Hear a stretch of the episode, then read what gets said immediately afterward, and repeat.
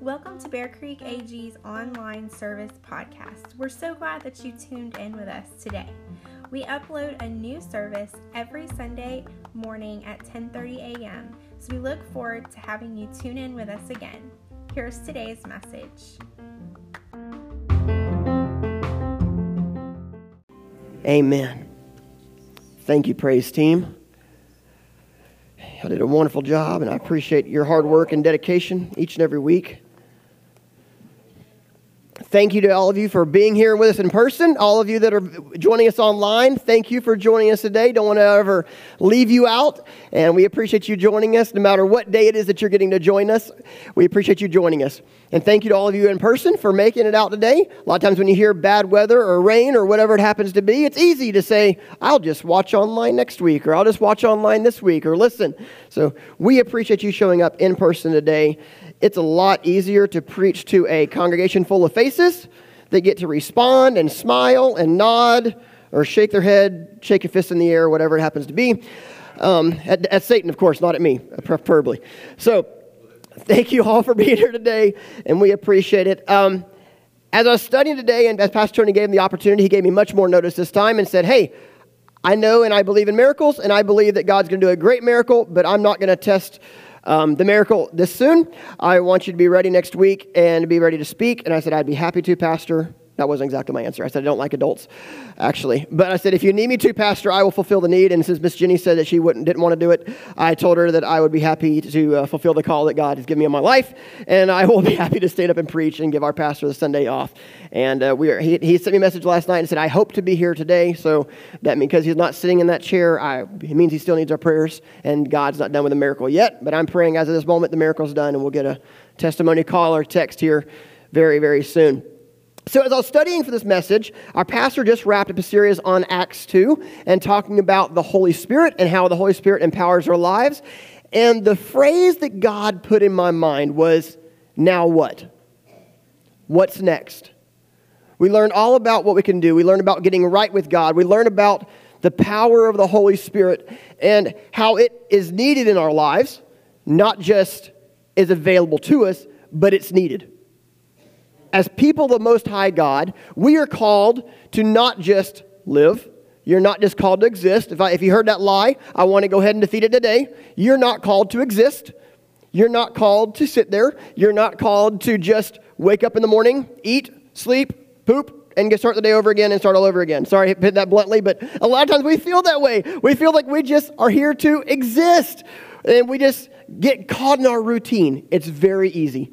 But I want you to know today, God's called us to more than that. And not only that, but as I'm going to cover here in a minute, we get to do this. And that's a privilege. A lot of times we forget that and we forget what a privilege it is to serve God and what a privilege it is to do more than just exist. People today, I believe that the number one reason for depression in our world today is a lack of vision and a lack of purpose. I believe if people understood that God has an ordained purpose for their life, they would get up with a, with a series of excitement. Because there's so much more to be done. I love getting to do what I do and get to see the excitement in young people's faces as they go, wow, there is a God. Wow, there is a God that still cares. I, I love this week. I was, I was, confirming Mr. Jim before I came up here. I got a call from his nephew Daniel. We've been praying for Nancy Fussell, who's been in the hospital for far too long and needing America far too long. And, and Daniel talked to the doctor this week and goes, Hey, uh, just want to give you good news. Um, we decided that we're going to go ahead and pull the ventilator this week. And he goes, Excuse me? Because like they've been telling her for so long that like she doesn't have much longer to live. And he goes, No, no, no, no, no, no, no, don't get me wrong. He goes, We're going to pull the ventilator because we've been backing it up so far she doesn't need it anymore. And he's like, and he got this news on Thanksgiving Day. He's like, what a Thanksgiving miracle. Like, we have a God that goes, and not only that, I'm going to make it happen on Thanksgiving, give you something to be thankful for. Now, is she still needing much more prayer? Absolutely. Keep her in prayers. I was asking Mr. Jim a little while ago, she still needs prayer for healing in her kidneys, that God is still to do more and, and finish off that so she can get off dialysis and she can live and move and have existence again. Because I don't know about you guys, I know Jacob, I was talking to him earlier. I don't know if he's still in here or not. He, was, I know he, he talked about how itchy he was to get back into church and get around people of God again and getting to smile and getting to just to have life again, not just to lay still, even if it's at your own home. But to be able to have life again is, is brings hope and it brings excitement to be able to being around the people of God and being around your family and to be able to move and being able to sit up and see your family at Christmas even. And I believe God can do that miracle in her life and in the lives of the people that need miracles today. Miss Pat's in the hospital today. She needs prayer. So pay attention if you haven't got the opportunity look online especially tomorrow night join us for prayer the needs will be on there um, and pray we've got many needs in our church and i would like to see some christmas miracles some people that would be able to celebrate things, uh, christmas with their families this year because god has just done a miracle in their lives and i would love to see our prayer list cleaned off and us just to be seeking revival I, would, I would love for our prayer list to go you break it out and read it and it just says revival and that, and that, and that, and that would be it and that could even happen before christmas too amen amen, amen. all right so Today, as we're studying, um, we're going to go into Ch- Acts chapter 3 here in a moment, so in, in Acts, Acts, chapter 4. Um, but I started in Acts chapter 3. I said, you know what? What's next? We're going to study Acts 2, and I started reading through Acts and said, okay, what happens now? And one of the cool things that I've always remembered, and, and when I think about the book of Acts, is actions. It's the actions of the disciples. What happened after Jesus went away? what did they do next? Because for so long, they had just followed his actions. And so the book of Acts is about the actions of the disciples that they took after he left. Now that they're empowered by the Holy Spirit, now what did they do? So in the book of Acts, we see in chapter 3 that Peter and John were walking to the temple and they saw a need and they prayed for a leper and he became healed. Sorry, not a leper, I'm sorry, a young man who was lame who was began leaping and praising God. There we go. Let me get that right. He was he was he was lame and began to walk. I'm sorry, I, I put leapt in my in my notes. He, they prayed for him. He began to leap and praise God. And not only that, he became a walking testimony that walked alongside them, which I was very careful. I was like, I'm going to end up walking and I'm going to end up doing a uh, whole rabbit trail if I go into this too far. So I'll try not to do that. But in the Bible, when this happened, and this is, sort of goes away from where I'm headed today, the Pharisees had a really hard time saying that these people were not doing God's work. Because when a young man, who's, I believe his age was 34 when, it, when the miracle happened, was walking beside them and jumping and leaping and praising God as they're walking through the town telling people about Jesus and the works that he had done, they had a really hard time saying that what they're doing is of Satan when this young man's healed and going, Glory to God! It, that's really hard to say this is of Satan, okay? When people start, when, when Nancy Fussel's dancing during praise and worship, sitting back there next to Jim and Cheryl, it's gonna be a really hard time saying God is not alive. Okay? So I believe that the miracles that need to take place through our prayer list, and as God moves through those, He's going to get the glory, not us. Because we can't do those things. Our pastor will tell you, he couldn't heal his back. The doctors couldn't do a healing in his back without help. And Mr. John Beard, I was talking to today, he's like, hey, even the doctors have tried to hack on his back. It took them three tries to tr- almost get it right. And it's like they can't do these surgeries and get it right. Only God can do that. Only God can do in the ways, only God can make kidneys start functioning again. Only God can make lungs start working again. Only God can make bodies function correctly. Am I right, Jacob? Only, only God. Only God can make things happen right. So, let's read on. This testimony of what God did through Peter and John in this young man's life brought amazement at the miracle that was performed. People couldn't explain it.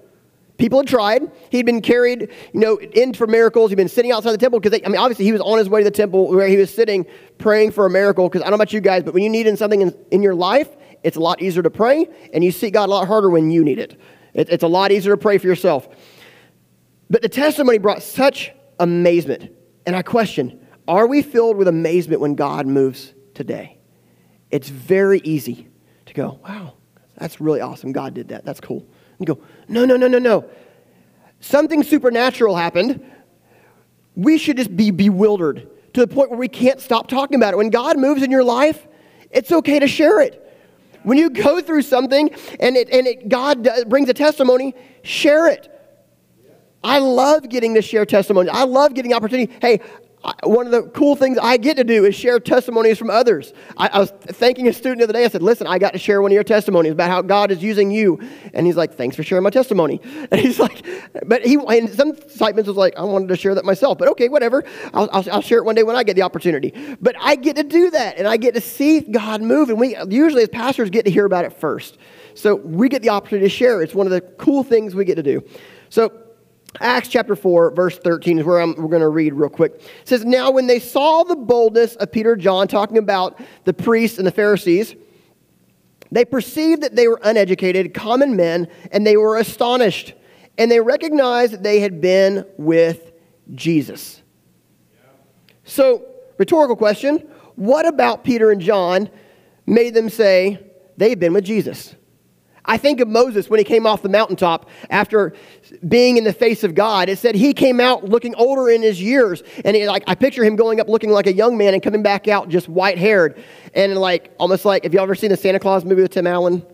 Okay, that's the, that's the first thing that comes to my mind, like His, his, Santa Claus transformation. He goes in looking young, and like he comes out and he just got white hair, crazy beard, tries to shave it off, but he can't because it just grows back instantly. I picture that as like what Moses looked like coming off the mountaintop. He came off completely and utterly changed, as the Bible describes him. Well, I think of this the same way as they look back, they're just, they've been with Jesus. Their lives look different. I don't think they looked older. I don't think they had gray hair after hanging out with Jesus. But I, I mean, I hope not. I hope they looked younger and felt younger like I do hang out with teenagers. I feel much younger. And I hope they, they felt that way too and empowered and invigorated and excited because they got to see things happen that no one else in history ever, ever gotten to see. I mean, when you hang out with somebody, watch the blind healed, the lame walk, the deaf hear, people raised from the dead back to life, I think I would have a new excitement about life. I'm just saying. I, and I think that's the way they pictured them. They had a new excitement about the things of God. So when we spend time with Jesus, we should look differently to the world. Our joy should be on our faces, especially in the Christmas season. As we think about what God did for us, how much more should we look excited about what He can do in others' lives as well? So we go on to verse 29. It says, And now, Lord, and this is their prayer to God as they were being chastised by the people in the temple, as they're showing, hey, what do we do with these people? They, they look different, and, and they obviously look like they have power that we don't have. They're getting ready to, to put them in prison, and, and, they, and, they pray, and then Peter and John were praying this and said, And now, Lord, look upon their threats and grant to your servants to continue to speak your word with all boldness, while you stretch out your hand to heal, and signs and wonders are performed through your name of your holy servant, Jesus. When they were in that tough time and the government was coming against them and saying, You're not going to preach Jesus, or we're going to put you down. We're going to put you in jail. We're going to beat you. They didn't pray, Oh, God, deliver us. We don't know how we're going to do this. They said, No, God, embolden us. God, bring us through this thing. God, we can go back out and do what you have called us to do. We're excited, like, we get to do this. They were so excited, and we'll read their response here in a moment. Instead of praying for deliverance or to protect us, they prayed that God would look at their situation and give them boldness as well as signs and wonders. Because what happens when signs and wonders show up? People can't look past it. They go, That guy couldn't walk before, he's now dancing. That guy couldn't get out of bed before, he's now walking around, he's now standing up straight. Oh gosh, he can now give his testimony in front of, in front of the church. He's now made it through this. Now, oh gosh, he, he's now, Satan's just on his boots. Now what? Man, he was talking to someone last week he used to hang out with. He, he, he, can now, he can now give his testimony. oh man, he may lead others to, he may lead others to God. Oh, how do I, how do I take him down? And they're going, God empower us. Let us have signs and wonders. Let us be your voice. And not only that, they got someone to walk next to them, declaring they didn't have to go, hey, we're doing miracles today. Maybe we'd like to show up for the revival? We'll be performing miracles. No, they had someone running next to them and going, Woo, I can walk now. I can dance. I can serve God. Woo! They had him walking beside them. Think about that. Imagine, I know Pastor Tony has given you this visual before, but imagine all the wheelchairs stacked outside Miss Pat, I know would be love to give up her, her wheelchair and just, just roll it right out the door across Bear Creek Road. We'll just start a pile out there across the street of all the wheelchairs and all the crutches because we're not going to have to give them off to anybody and share them with anybody because we're just going to invite them up here and pray for their miracle too, right?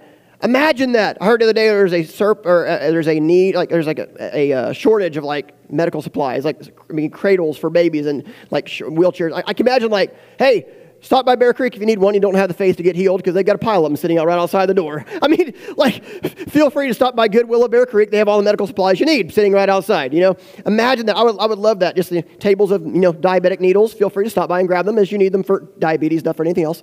But stop by and grab your medical supplies you need because the people at that church don't don't need them anymore. Okay. Whew. I don't know. I get, I get excitement as I think about that and going, wow, what the testimony. So instead of praying for deliverance, they said, God, let us see signs and wonders. Acts 5.40, they beat them and let them go. Like, I, I, I start thinking about it, I guess one of the leaders said, hey, we shouldn't, uh, you know, we, we, this, is, this is of God, obviously. And if it's not of God, God will take care of it. But this looks like it's of God. And I'm really afraid that if we, we do anything to them, it's going to look really bad on us. And then the next verse you read, they beat them and let them go. I'm like, really? So you're so you think it's going to be good for you to you beat the prophets of the Most High God and then let them go instead of just imprisoning them? And you go, anyway, I don't know. I read some of these things in the Bible. I'm going, wow, the government back then was no smarter than ours is nowadays in a lot of, in many ways.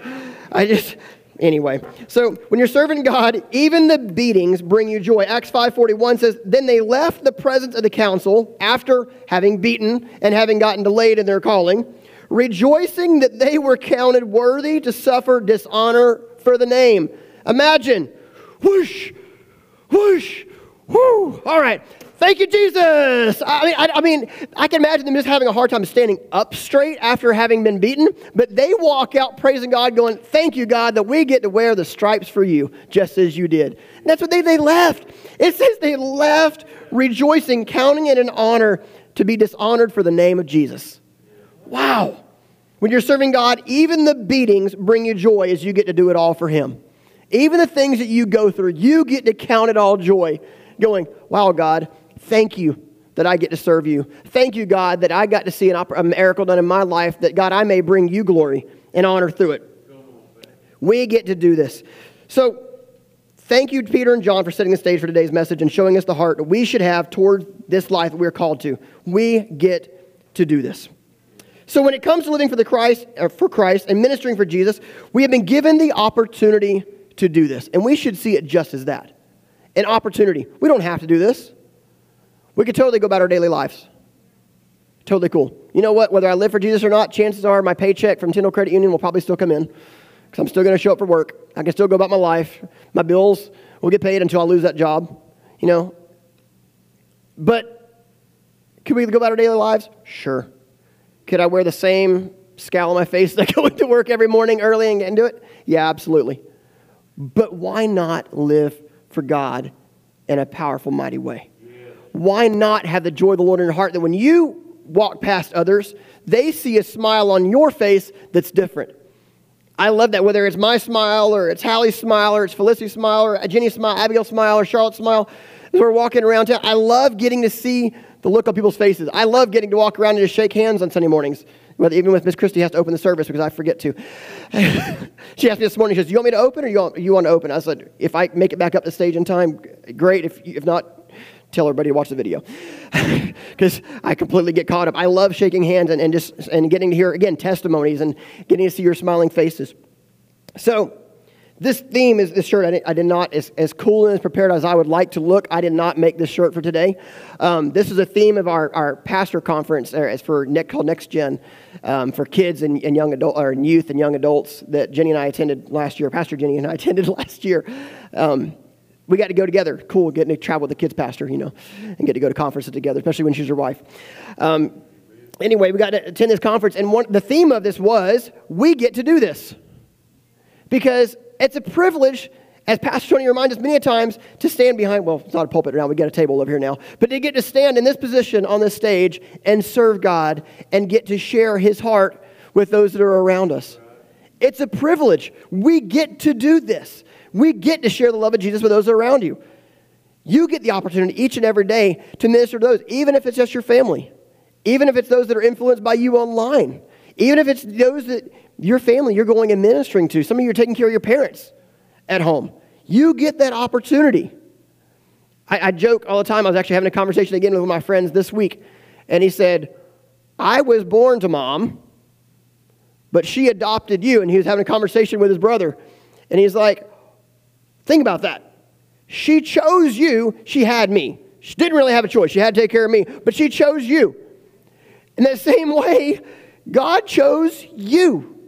Yes, you did have to choose him. You had a free will. You could stop serving him any day you want to. But he chose you and gave you the opportunity to serve him. He gave you the opportunity to be powerful for him and have your, his presence in your life that you may walk around and do what he's called you to do, empowered by him to do it. So, the message that many of the speakers gave at the conference is the privilege to stand behind the pulpit. So, just as we read in Acts 5.41, when it is said, they rejoice for being honored with the opportunity to suffer for Jesus. We're going to read here in James. It's a letter from James to encourage the Jewish Christians who were suffering opposition to correct wrong ideas, to challenge, to encourage, and instruct the readers about practical aspects of the faith in action. That's the, the book of James. That's the whole aspect of the book of James. Because as we know, faith requires action, because faith without works is dead. Try again. Faith without works is dead. Thank you. So if we talk a really good story for Jesus, but we don't ever do anything for him, what does the world say? Eh, yeah, it's dead. Your faith is dead. All right. So let's look at James chapter 1, verse 2. We're going to flip over to, over to there. You got your Bibles, but you can flip over. And let's read. It says, Count it all joy, my brothers, when you meet trials of various kinds. For you know that the testing of your faith produces steadfastness. Let me read that again. Count it all joy, my brothers, when you meet trials of various kinds. For you know that the testing of your faith produces steadfastness. Now, the word for trials in this situation is parasma. I'm going to pronounce that, so make sure pronounce that right. Parasma. This refers to the great pressures in our life, sometimes the world or from Satan directly, that God can use to strengthen our faith and develop us in perseverance and godly character. Okay? So, it's the things that we go through in our lives that produce our faith. So let's read that scripture again, James 1. Verse 2 Count it all joy, my brothers, when you meet trials, when you meet situations, when you meet pressure, when you meet things that Satan tries to bring your way to tear you down. Count it all joy when your faith is tested because that produces steadfastness. What is steadfastness? When something comes against you, you can stand strong. I know my kids love to like try to push me over. Like I got to develop my like you. I, I know we like we, as we go out, we talk to someone about shooting a gun. You're like I, one of the biggest things. They're like, "Yay!" And you're like, yeah, that works for a small gun, but you're going to have to like spread them feet out a little bit farther. If you start shooting them a little bit bigger, you may have to spread out a little bit farther and put a little more lean into it to shoot something bigger. So, but that same lesson applies to us as our Christian walk. When we're children, that first thing comes our way, we can take it like this. But as other things come at us, we're going, all right, I gotta spread my feet out a little bit and get ready for the next one. All right, Satan, are you coming again? All right. Let me change my, change my, my stance a little bit. Let me back, get ready. All right, now I'm going to put a little lean into it because until the point where God goes, it's time for you to take on the gates of hell.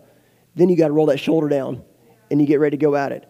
Your stance, God's going to call you to a point where you're going to take on the gates of hell. And you're not going to just be standing there in defense, but you're going to get to put on that offense.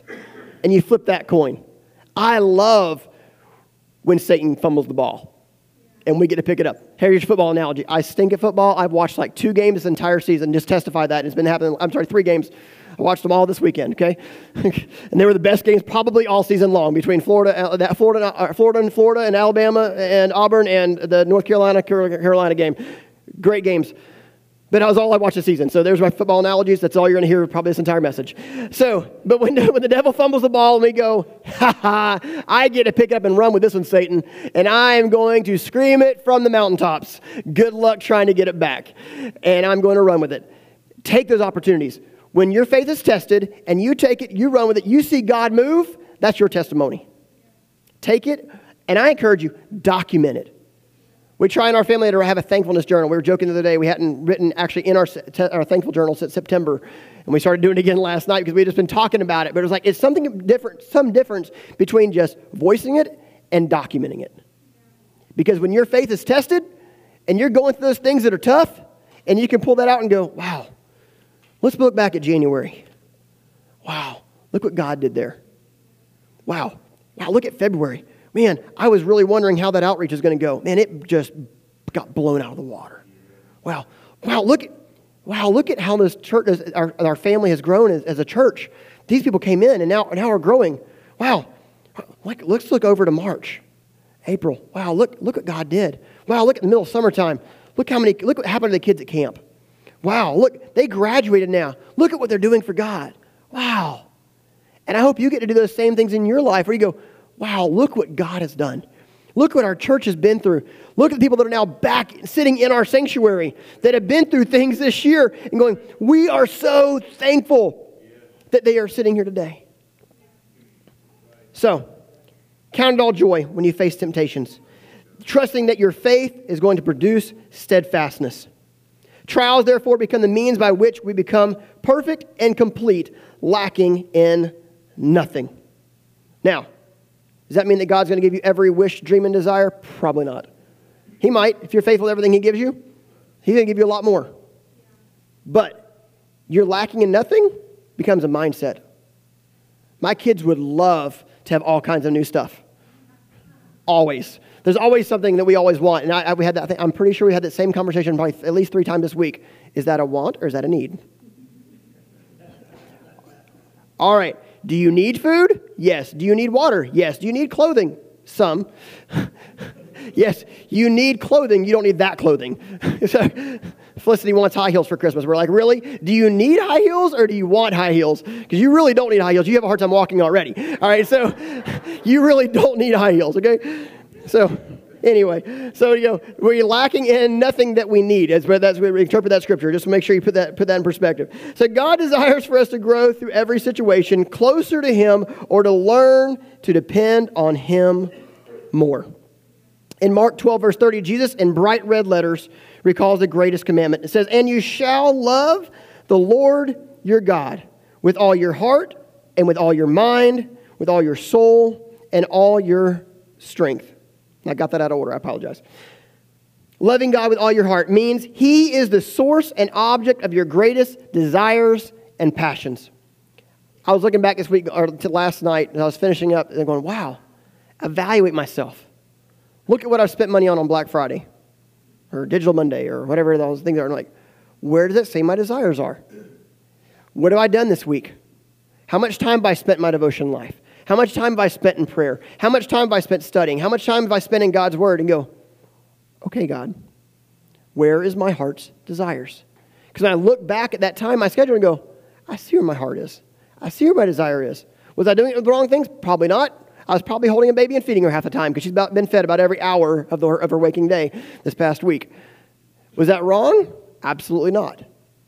But there's also times that as you as a Christian have to be fed to be used for God, by God. Hey, I'll be the first one to tell you in ministry, it's one of your hardest things to have those, those times of being able to study, to have those times of being fed. Our, our pastor is great about it.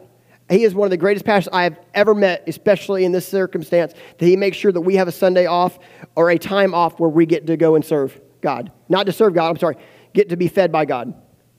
Because he didn't get that. He didn't get that opportunity. As a senior pastor, what is he doing? He's teaching Bible study on Wednesday nights. He's teaching uh, Sunday morning church. So his time during Sunday morning church is spent doing what? Preaching, giving out of everything he has. So he has to be intentional all week long. People go, hey, what does a pastor do the other five days or six days a week? You know, what was it? He's trying to get fed so he can give out to us.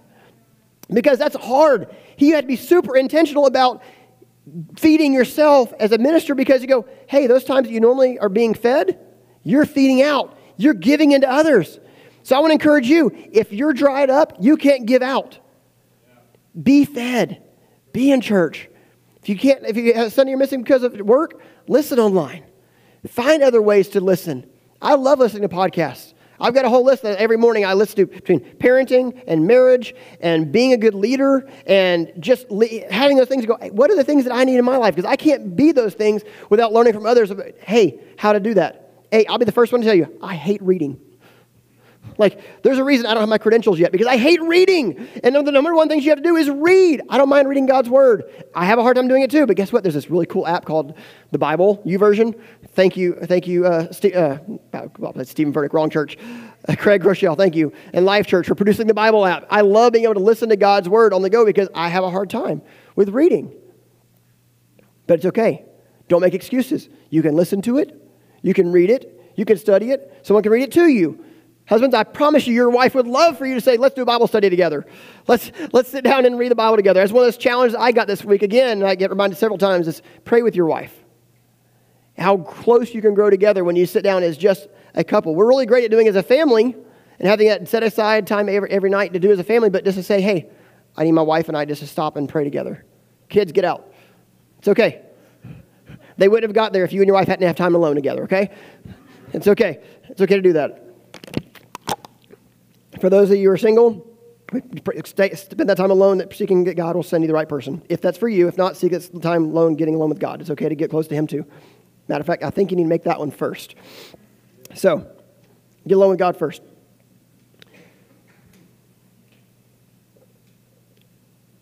So, getting alone with God and looking back at your schedule tells you exactly where you are in your walk. It means that you are completely faithful and devoted to God, and that His purposes direct every area of your life when you love God with all your heart.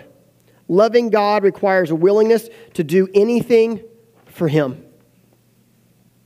Loving God with your soul has to do with your deepest longings, emotions, and convictions, which must be focused on Christ and bring honor to Him. What does your actions show? Who do your actions point to? Does everything you do point back to Christ? Does the way you work and show up for your job point back to Christ? Does your timeliness, this is a hard one for me, Timeliness, the time I show up for things. And everybody in church can look around at me and say, Amen. It's okay. I get it. Billy reminds me every week. He's like, Hey, you made it on time today. Fantastic. I'm like, No, I'm still 15 minutes late, but thank you for that. Appreciate that encouragement. So it's okay. I know not my struggles. And what does that say about me, my walk? What do I need to do? It tells me what I need to focus on. The soul could be described as the core of who you are, the real you, meaning your identity is completely one with Christ. Loving God with your soul, your deepest longings. Loving God with all your mind shows that serving Him is not just a matter of feelings or emotion, it is a deliberate act of your will. When you choose to go, God, I'm going to put everything else aside for this moment and spend just time with you, it's hard. I'm very ADHD. I'm very attention deficit, hyperactive. I have a very hard time sitting still. It's probably standing up preaching is the best thing I can do on Sunday morning. Otherwise, I drive my wife crazy with my knee just tapping, sitting in the pew, and, and the whole, whole pew just shaking. It's okay. If you're out there with me, say amen. All right, thank you. I'm not the only one. Appreciate it. So it's very, I have a very hard time sitting still. But when I stop and I devote and say, God, anoint this time that I'm going to have with you, push every other thought out of my mind, and help me to focus in this moment on you, it says a lot about your control of your mind.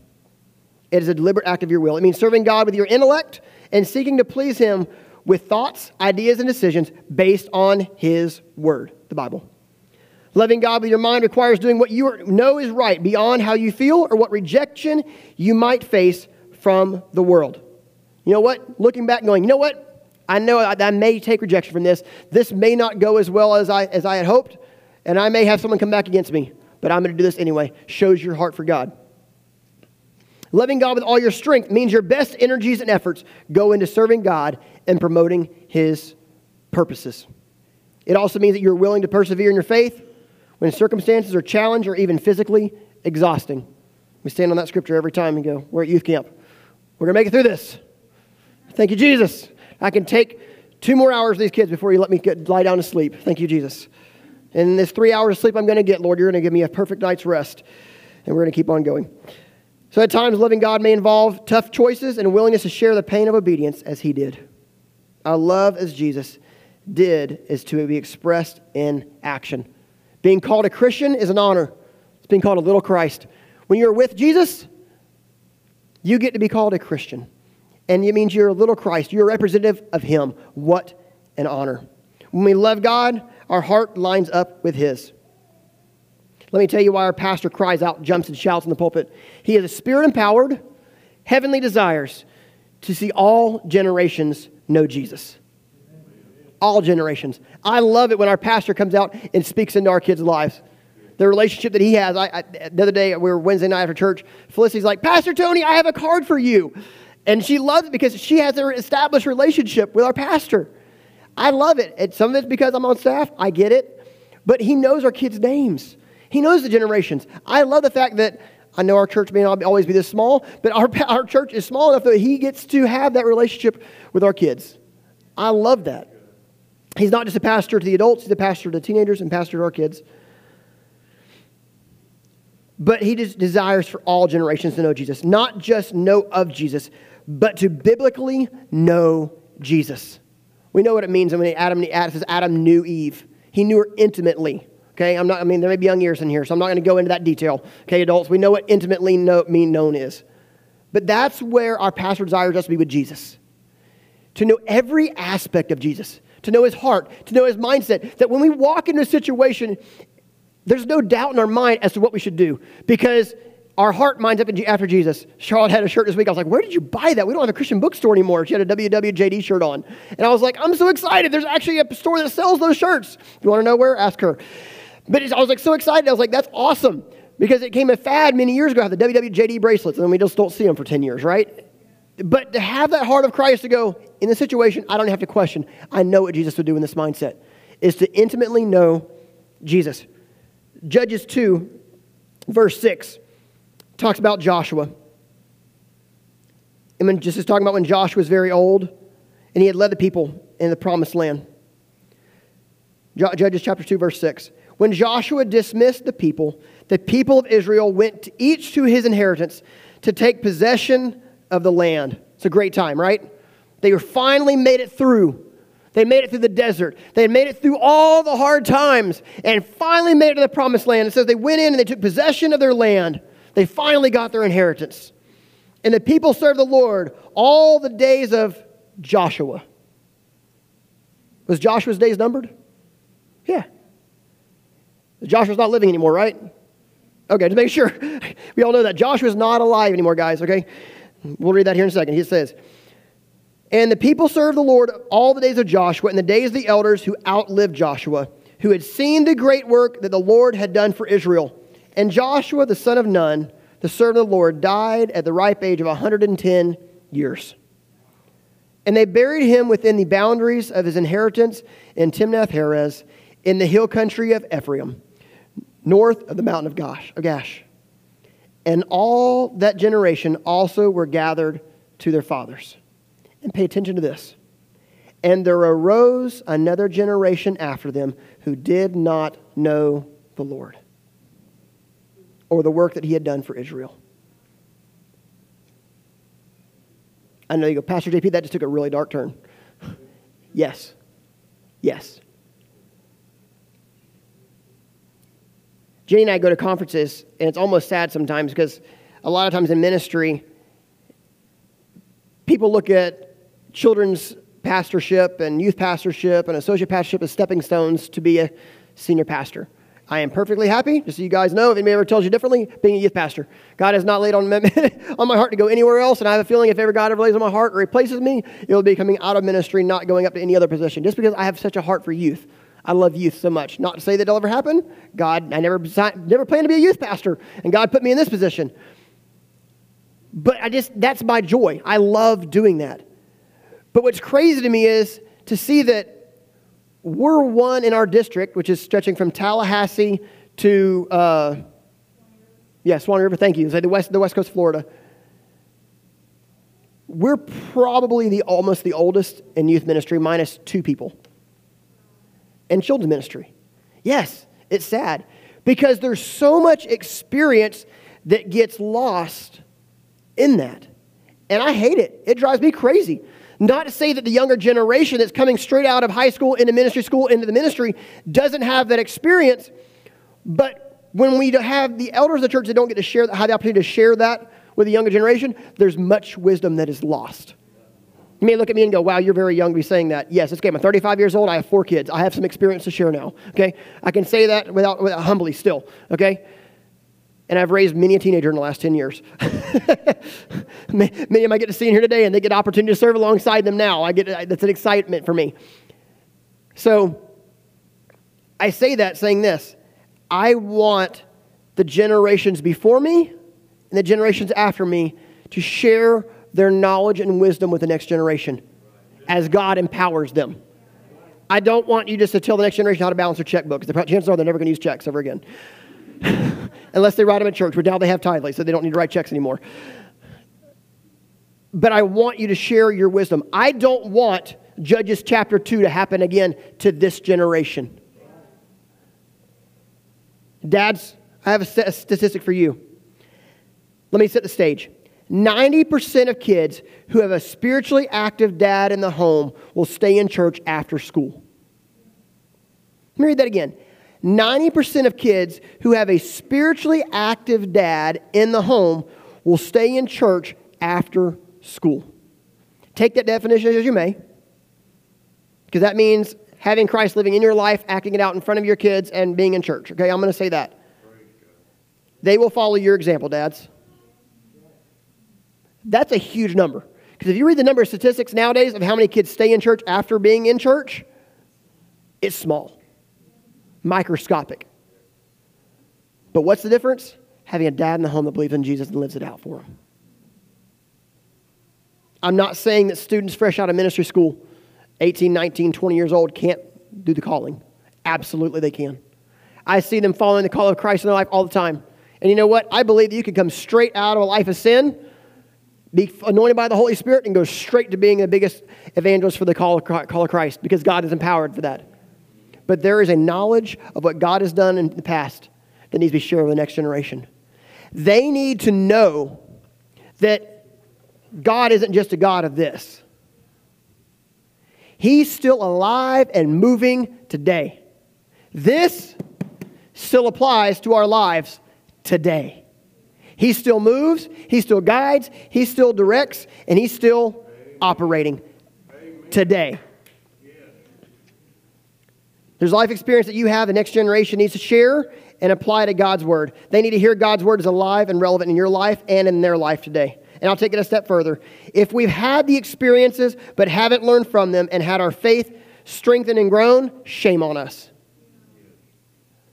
Our stance as elders in the faith shouldn't be this anymore. It shouldn't even be this. It should be this. We should be ready to take on the gates of hell. Some of you should be walking on water by now. Some of you have been through so much, you should be walking on water by now. God has allowed you and I to go through faith, growing, and learning opportunities. Many of you should be walking on that water. Now, as you've gone through so many faith trials and seeing God move so many times in your life. Why do we go through those things? Why does God allow us to grow, to grow through those things? So we can do just that. We can grow in our faith and be ready to take on the gates of hell. Today, I want to challenge you. The hour's still young. It's okay. Don't tell our pastor I stopped before noon. Because I didn't. There's still altars down here and I'm getting ready to issue an altar call. So praise be on you guys and come up and start playing. I want to challenge you with this. Because I can tell you one of the things as having a, wife that's a children's pastor and being a youth pastor, one of the biggest struggles is having people that I can call on to go, hey, I know you're spiritually ready enough in your own life to come minister to my kids. Please come join me alongside me in ministry. That's hard to say. And I was, I was talking to our youth pastors in our section uh, about two weeks ago, and he's like, Yeah, I had 17 youth leaders out there. I was like, Bro, how did you pull that off? And he goes, If you join our church, you got to be in leadership. I'm like, Never mind, I don't want your philosophy. like, I want spiritually mature Christians to come alongside me in ministry to share their life with our students. I know not every kid that comes out of our youth ministry is going to go into ministry. And you know what? I don't want them to. Because I've seen so many of my friends that I was in youth ministry youth with that came into ministry and flunked miserably. Miserably. Not even in the church anymore. Went from being in the church as going into ministry to coming out and not even attending church anymore. I don't want that because I don't want a generation that's going to follow that back out of the church doors. If I, I it's, this is going to sound terrible for me to say this, but if I can discourage a student from going into ministry, I will. And I'm also going to tell them to go get a, get a job and don't use ministry as a lazy calling. Because it's real easy to go, hey, I'm just going to you know, read my Bible and get ready and preach a message on Sunday and Wednesday nights. I can do that. No. Don't be lazy. There's a lot more to that. Like Terry just said, there's a lot more that goes into that. They, if they want to come alongside me and learn, absolutely. Start stacking chairs because it, it, there's a lot to be done. As you can see, there's a lot of chairs in here. When we do ministry, Mr. Daniel would love to have some extra hands. We are stacking chairs and learn how to do it correctly. then when we stack them, they unstack back correctly again. But this generation needs to know that ministry goes outside of the, the doors of this church, outside of these four walls. It extends out into the four walls of our Sunday school rooms. It extends out into the portables out back. It extends out beyond Sunday school to what Brother Glenn does, where, hey, you know what? I know there's more people that need to be ministered to that can't come on Sunday morning, so I'm going to extend that Sunday class back out to Wednesday nights. It goes into you being small group leaders and saying, you know what? I know there's people that need to cook. They may not be able to afford to eat all the time, so I'm going to teach them how to cook so they can afford to have to feed their families better at home and, and be able to afford to have more meals at home because they don't have to eat all the time. It's a need there. Trust me, we have a hard time eat, eat, cooking meals, and we can cook in our house because we're constantly going and going. There's needs, but it takes us being willing to step out. First of all, I want to ask you do you know Jesus? He loves you, He wants to be your Lord, and He wants to be your everything. If you're in this room today and say you don't know Jesus as your Lord and Savior, first of all, I want you to know this church is for you. The people of this church love you no matter where you've been, what you're going through right now, what you're going to go through in the future. We want to come alongside you. We want to love on you. We want to be here for you. There's no person too dirty, too nasty, too filthy, or been through too much to be loved by Jesus. If you think so, I got people that'll talk to you and tell you what they came through. Some people have some testimonies of two and three saints, okay? If not, I got a book for you to read that our church put out. And They can tell you some testimonies. And then you'll see them sit next to you in church and go, wow, they've really been through some stuff. Secondly, do you recognize God's impact in your life? Have your eyes been open to see that He is at work in your life? God's still making an impact in your life today, whether you recognize it or not. If you're here today, it's because God wanted you here whether you realize it or not, God had a reason for you to be here today. If you're still sucking oxygen, God's got a purpose for you, and it's not done yet. Otherwise, He wouldn't waste His air, He'd share it with some others. He's not done with you yet. Thirdly, have you released control of your life to Him so that He may fill you with His Spirit and make you powerful to share His love with your generation and the generations to come? Maybe even the generations behind you. Bow your heads and close your eyes, please. Join me. God, I thank you this day for your people. I thank you for the obedience of your people that came to this church today not to be preached at or preached to, but because they love you and they're called according to your purpose. God, I thank you for the opportunity in my own life to serve you.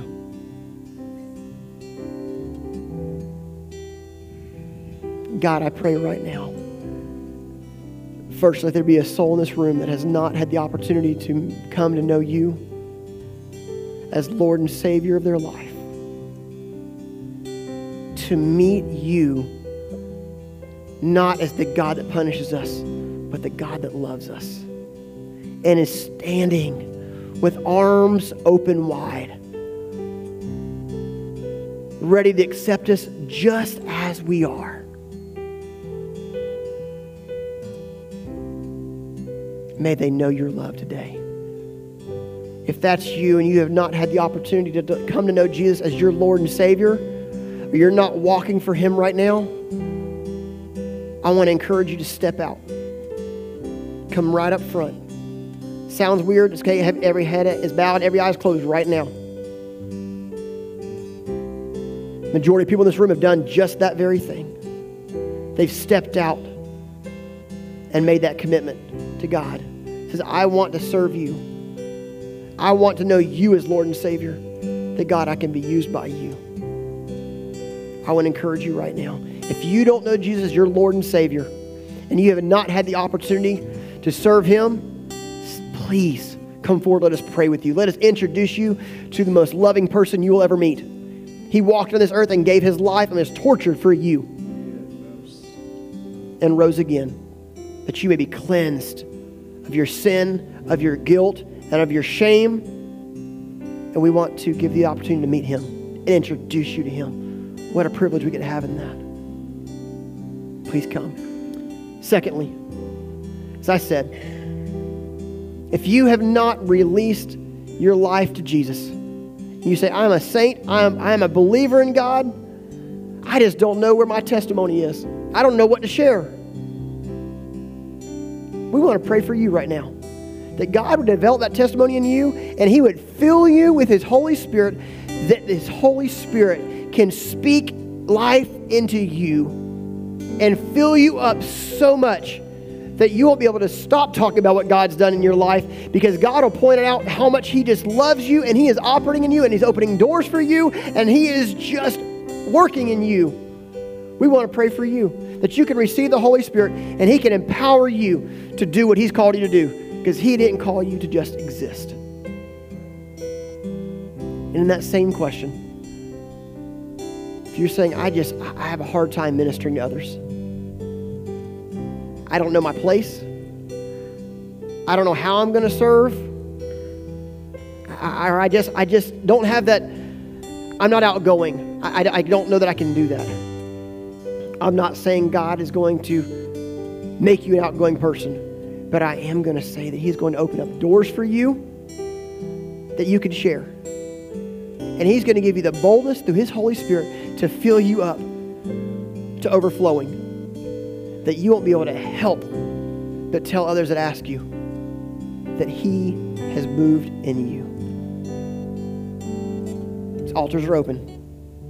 And God wants to use you. He wants to use this church. And until we accept that and open our hearts to that, it can't happen because revival starts in us.